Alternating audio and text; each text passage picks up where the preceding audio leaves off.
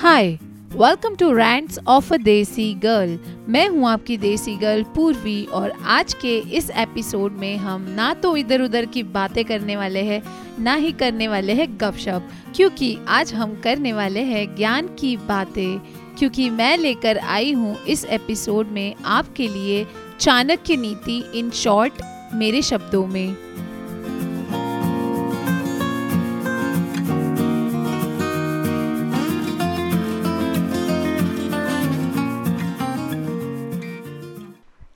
अभी अभी रिसेंटली मैं चाणक्य नीति पढ़ रही थी और जस्ट मैंने इसको कंप्लीट किया है और मैं सोच रही हूँ कि क्यों ना इससे मैंने क्या क्या सीखा वो मैं आप सभी के साथ भी शेयर करूँ। इसीलिए मैं ये पॉडकास्ट बना रही हूँ। तो इस पॉडकास्ट में मैं अपने वर्ड्स में आपको चाणक्य नीति में क्या क्या लिखा गया है वो शॉर्ट में बताने वाली हूँ। इससे आपको ये फ़ायदा होगा कि आपको मैं चाणक्य नीति के इंपॉर्टेंट इंपॉर्टेंट पॉइंट्स शॉर्ट में बता दूँगी अपने वर्ड्स में और आपको पूरी बुक पढ़ने की ज़रूरत नहीं पड़ेगी। और पॉडकास्ट को शुरू करने से पहले मैं आप सभी को बता देना चाहती हूँ कि अब आप रैंड्स ऑफ़ अ देसी गर्ल के क्यू एंड ए सेशन में पार्टिसिपेट कर सकते हैं। आपको सिर्फ़ इतना करना है कि अगर आप मुझे कोई भी सवाल पूछना चाहते हैं तो रैंड्स ऑफ़ देसी गर्ल के पॉडकास्ट के डिस्क्रिप्शन सेक्शन में दिए हुए मेल आईडी को चेक करिए और वहाँ पे आपका क्वेश्चन मुझे टाइप करके भेज दीजिए और मैं अपने अगले पॉडकास्ट में आपके क्वेश्चंस का आंसर करूँगी। तो चलिए अब शुरू करते हैं हमारा पॉडकास्ट और मैं चाणक्य नीति के बारे में सबसे पहले आपको ये बताना चाहती हूँ कि जब मैंने चाणक्य नीति पढ़ना शुरू किया था तो मुझे पता चला कि इसका फॉर्मेट कुछ ऐसा है कि यहाँ पे पहले संस्कृत में एक श्लोक लिखा होता है और उसके नीचे हिंदी में बहुत ही शुद्ध हिंदी शब्दों का प्रयोग करके उसका भावार्थ लिखा गया है।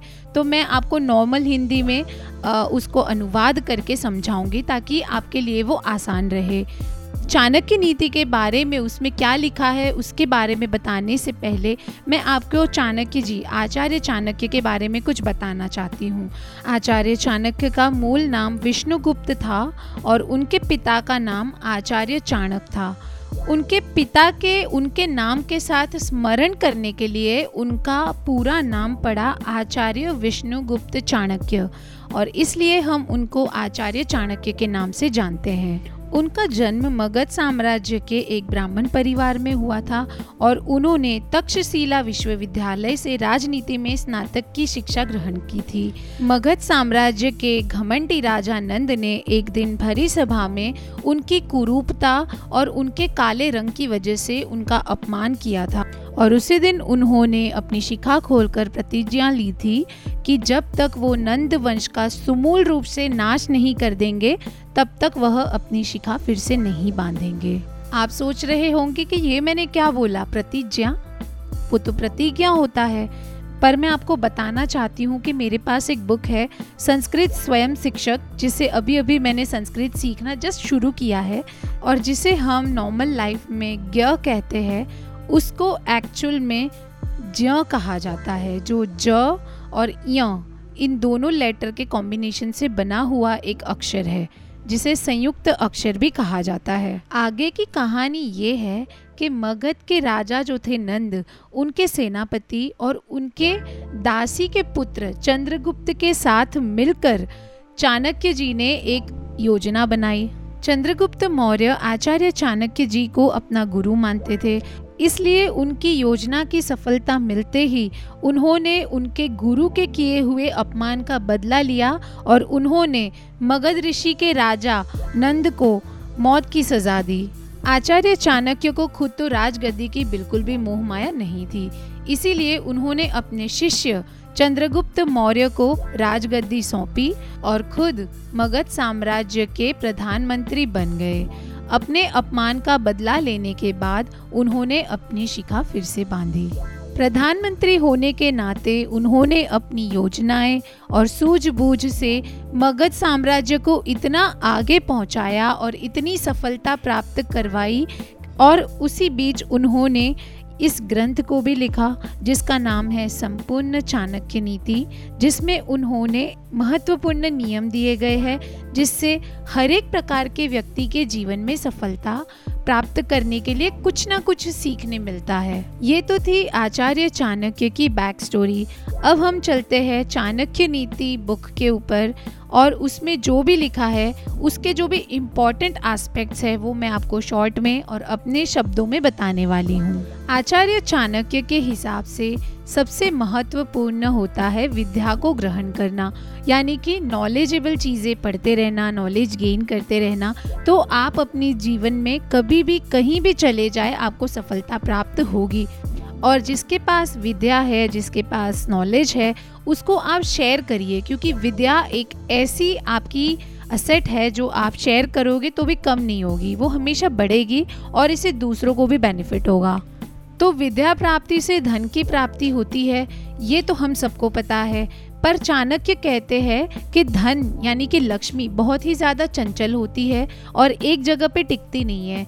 तो अगर आप चाहते हैं कि अपनी लक्ष्मी का कोई सही उपयोग करे, अपने पैसे का कोई सही उपयोग करे तो वो है सही जगह पे इन्वेस्ट करना और दान करना। आचार्य चाणक्य कहते हैं कि धन ज़रूरी तो है पर सब कुछ नहीं है। इसका मतलब ये है मेरे हिसाब से कि पैसा इंपॉर्टेंट तो है बट उसकी इतनी भी इम्पोर्टेंस नहीं है कि वो हर एक चीज़ को ओवरटेक कर जाए। कोई आपका कितना भी अच्छा मित्र क्यों ना हो, पर उनको अपने परिवार की सीक्रेट्स और अपने बिज़नेस प्लान्स कभी नहीं बताने चाहिए, ये चाणक्य सजेस्ट करते हैं। और साथ ही में कहते हैं कि ऐसा करने वाले लोग बहुत ही मूर्ख प्रकार के होते हैं। चाणक्य कहते हैं कि कुत्ते से हमें छह गुण सीखने चाहिए। बहुत ज़्यादा खाने की शक्ति, फिर भी जितना भोजन मिले उसमें संतुष्ट रहना, गहरी नींद लेना, फिर भी ज़रा सी आहट से झटपट उठ जाना, अपने स्वामी के लिए वफादार होना और दुश्मनों का सामना बहादुरी से करना। चाणक्य कहते हैं कि सत्य की रक्षा करना, ये हम सबका जीवन कल्याण के लिए एक ज़रूरी कर्तव्य है। स्वास्थ्य के बारे में चाणक्य कहते हैं कि खाना खाने के बाद हमें पानी नहीं पीना चाहिए, पर खाना खाते खाते बीच बीच में पानी पीना चाहिए, जिससे डाइजेशन अच्छा होता है। चाणक्य कहते हैं कि आपकी प्लानिंग कितनी भी अच्छी हो, अगर आप उसको एग्जीक्यूट नहीं कर पाते हो ढंग से तो उसका कोई फ़ायदा नहीं है। कहा जाता है कि भाग्य में जितना लिखा हो, उतना ही मिलता है, पर चाणक्य कहते हैं कि पुरुषार्थ से, यानी कि मेहनत करके आप अपने भाग्य को भी बदल सकते हो। हमें हर किसी से कुछ ना कुछ सीखने मिलता है। हमें पशुओं से भी अलग अलग चीज़ें सीखने मिलती है। गधे से हमें ये सीखने मिलता है कि कितना भी थक जाओ, हमें हमारा और बोझ ढोते रहना है। यानी कि अपने कर्तव्य से कभी विमुख नहीं होना है। और सर्दी, गर्मी, किसी भी मौसम की परवाह किए बिना और फल की इच्छा किए बिना हमें अपने कर्मों पे ध्यान देना है। अगला जो मैं बताने वाली हूँ, ये एक छोटी सी कहानी है जो मेरी मोस्ट फेवरेट है, जिसमें चाणक्य कहते हैं कि जो हाथी होता है, उसके मस्तिष्क में गजमुक्ता नाम का एक बहुत ही रेयर मोती होता है, जो कभी कभी पाया जाता है। तो अगर आप सिंह की गुफा में जाओगे तो आपको चांसेस है कि गजमुक्ता मिल जाए, पर अगर आप गीदड़ की गुफा में जाओगे तो आपको वहाँ पे क्या मिलेगा? इस स्टोरी में एक बहुत ही डीप मैसेज दिया है चाणक्य ने वो कहते हैं कि अगर आप बिज़नेस में बड़ा रिस्क लोगे तो चांसेस है कि आपको बड़ा फ़ायदा हो जाए। पर अगर आप रिस्क लोगे ही नहीं तो आपको वो बड़ा फ़ायदा कभी होगा ही नहीं। तो बिज़नेस में रिस्क लेना ज़रूरी है। चाणक्य कहते हैं कि रूप की असली शोभा गुणों से होती है। मतलब कि स्त्री कितनी भी सुंदर हो, पर उसमें अगर अच्छे गुण नहीं है तो उसकी सुंदरता का कोई फ़ायदा नहीं है। तो गुणी होना इज़ मोर इम्पोर्टेंट देन सुंदर होना। वो यह भी कहते हैं कि कोई भी काम छोटा हो या बड़ा, उसको पूरा करने के लिए अपनी सारी शक्तियाँ लगा देनी चाहिए। एक बहुत ही इंटरेस्टिंग बात बताते हुए चाणक्य कहते हैं कि जब तुम्हारा ओपोनेंट यानी कि तुम्हारा दुश्मन, तुमसे ज़्यादा पावरफुल हो तो उसके साथ विनयपूर्ण व्यवहार करना चाहिए। उसके साथ मीठी मीठी बातें करनी चाहिए, ताकि वो हमारे साथ ज़्यादा पंगा ना करे। जब हंस तालाब में पानी भरा होता है, तब वहाँ पे रहते हैं। बट जैसे ही वो तालाब सूख जाता है तो वहाँ से चले जाते हैं। पर अगर वही तालाब में फिर से पानी आने लगे तो हंस वापस आ जाते हैं। इस कॉन्टेक्स्ट में चाणक्य का कहना है कि हमें हंसों की तरह व्यवहार नहीं करना चाहिए। अगर एक बार किसी का आश्रय लेना छोड़ दिया तो वहाँ लौटकर नहीं जाना चाहिए। चाणक्य कहते हैं कि जिसके पास धन नहीं है, उसको भी निर्धन नहीं कहा जाना चाहिए, क्योंकि किसी भी इंसान का असली धन है उसकी विद्या। पर अगर किसी के पास विद्या ही नहीं है, जिसका उपयोग करके वो धन कमाएगा आगे चल के तो फिर उस मनुष्य को निर्धन कहना कुछ गलत नहीं है। आपने वो खरगोश और शेर वाली कहानी तो सुनी ही होगी, जिसमें खरगोश का शिकार होने वाला होता है क्योंकि शेर जंगल का राजा होता है। पर उस दिन शेर को बुद्धू बना के खरगोश उसी की परछाई कुएँ में उसको दिखाकर कहता है कि तेरा कॉम्पिटिटर आ गया है मार्केट में एंड देन उस शेर की परछाई देख के शेर कुएँ में कूद जाता है। याद आया? उस कहानी के कॉन्टेक्स्ट में चाणक्य कहते हैं कि इंसान का असली बल उसका पावर नहीं है। इंसान का असली बल उसकी बुद्धि है। चाणक्य कहते हैं कि जिस चीज़ में आपने अभ्यास ना किया हो, यानी कि जिस बारे में आपको पता ना हो, उस बारे में नहीं बोलना चाहिए और उस समय पे आपको मौन रहना ही ज़्यादा उचित होता है। चाणक्य के हिसाब से एक अच्छे पुत्र होने का लक्षण ये है कि वो विद्वान हो और अपने माता पिता की आज्ञा का पालन करता हो। चाणक्य कहते हैं कि धन की लेन देन में विद्या के संग्रह करने में, खाने पीने में और हिसाब किताब में कभी भी संकोच नहीं करना चाहिए और पहले से बातें क्लियर रखनी चाहिए, वरना आगे चल के पछताना पड़ सकता है। चाणक्य कहते हैं कि भले ही आपके कपड़े कितने ही घटिया क्यों ना हो, उसको आपको साफ़ सुथरे रख के पहनना चाहिए। भले ही आपका खाना कितना ही सिंपल क्यों ना हो, पर उसको गर्मा गर्म खाना चाहिए तो उससे उसका स्वाद बेहतर हो जाता है। और इसी तरह भले ही आप देखने में कुरूप क्यों ना हो, आपका चरित्र अच्छा होना चाहिए तो इतना बुरा भी नहीं लगता है। वे कहते हैं कि राजपत्नी गुरु पत्नी मित्र पत्नी और अपनी सास को भी अपनी माँ की समान ही समझना चाहिए और माँ के रूप में ही उनको भी उतना ही आदर सम्मान देना चाहिए।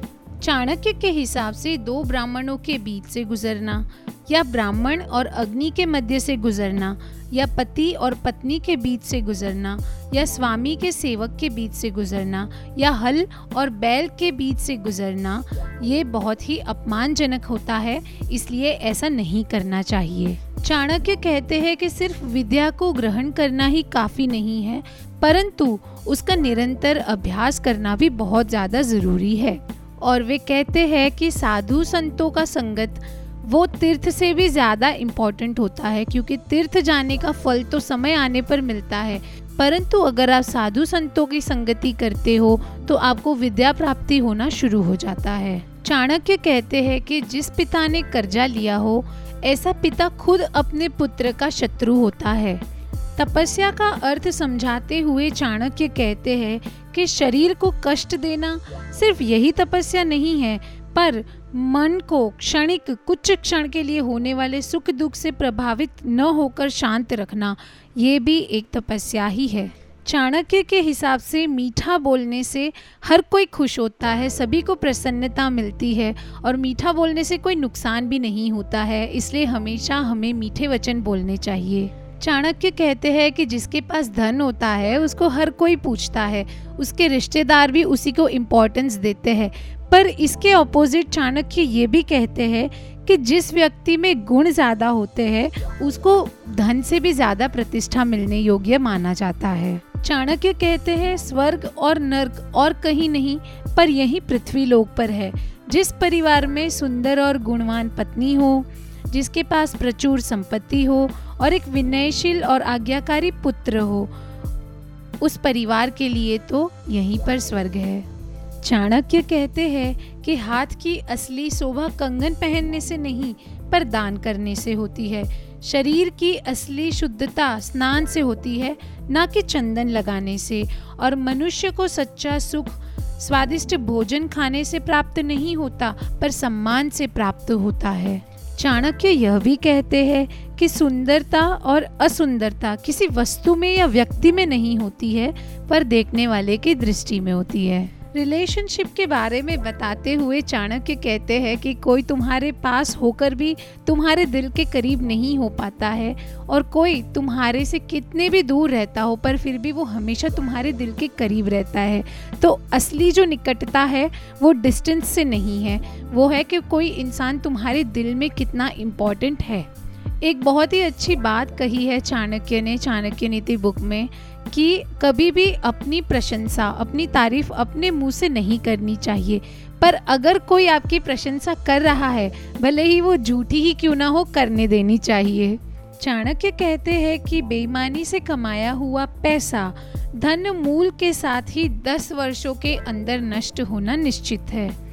अपने सच्चे संबंधियों की पहचान करने के लिए चाणक्य कहते हैं कि जो तुम्हारे दुख के समय में तुम्हारा साथ दे और तुम्हारे साथ बना रहे, वही तुम्हारा सच्चा संबंधी होता है। ब्राह्मणों का बल ज्ञान होता है, राजा का बल उनकी सेना होती है और सेवकों का बल सेवा में होता है।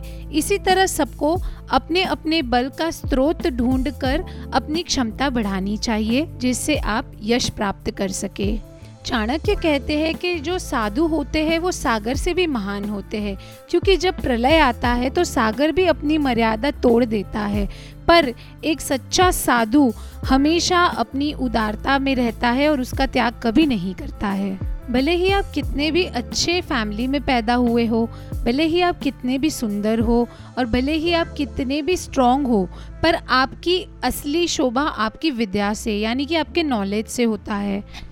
गरीबी हटाने का उपाय बताते हुए चाणक्य कहते हैं कि हमेशा मेहनत करते रहिए, क्योंकि परिश्रम करने से कोई भी हमेशा के लिए निर्धन नहीं रहता है। जिस प्रकार अंधेरी रात में एक चाँद की चांदनी पूरे आसमान को प्रज्वलित कर देती है, उसी प्रकार अगर एक कुल में कोई एक संतान भी विद्वान हो जाए और अपने कुल का नाम रोशन कर दे तो वो पूरे कुल के लिए काफ़ी लाभदायी होता है। अगर सीता बहुत ज़्यादा सुंदर ना होती तो रावण उनका हरण नहीं करते। इसी प्रकार किसी भी चीज़ की अति होना नुकसान कारक होता है। दोस्ती के बारे में बात करते हुए चाणक्य कहते हैं कि ऐसे लोगों से कभी भी दोस्ती नहीं करनी चाहिए और इन लोगों से दोस्ती हो तो तोड़ देनी चाहिए। जो लोग आपके मुँह पर तो आपके लिए मीठी मीठी बातें करते हैं, पर पीठ पीछे आपकी बुराई करते हैं।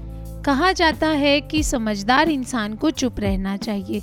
पर चाणक्य कहते हैं कि अगर ब्राह्मण चुप रहेगा और अगर राजा चुप रहेंगे तो लोगों को कौन सिखाएगा? इसीलिए आपको अपने स्थान के हिसाब से बोलना चाहिए, उससे ज़्यादा नहीं। तो ये थी चाणक्य नीति शॉर्ट में, मेरे शब्दों में। मुझसे जुड़ने के लिए आप मुझे इंस्टाग्राम पे फॉलो कर सकते हो, जिसकी डिटेल मैंने अपने पॉडकास्ट के डिस्क्रिप्शन सेक्शन में मेंशन करी हुई है। फिर से मिलेंगे रैंड्स ऑफ़ अ देसी गर्ल के अगले एपिसोड में। नमस्कार।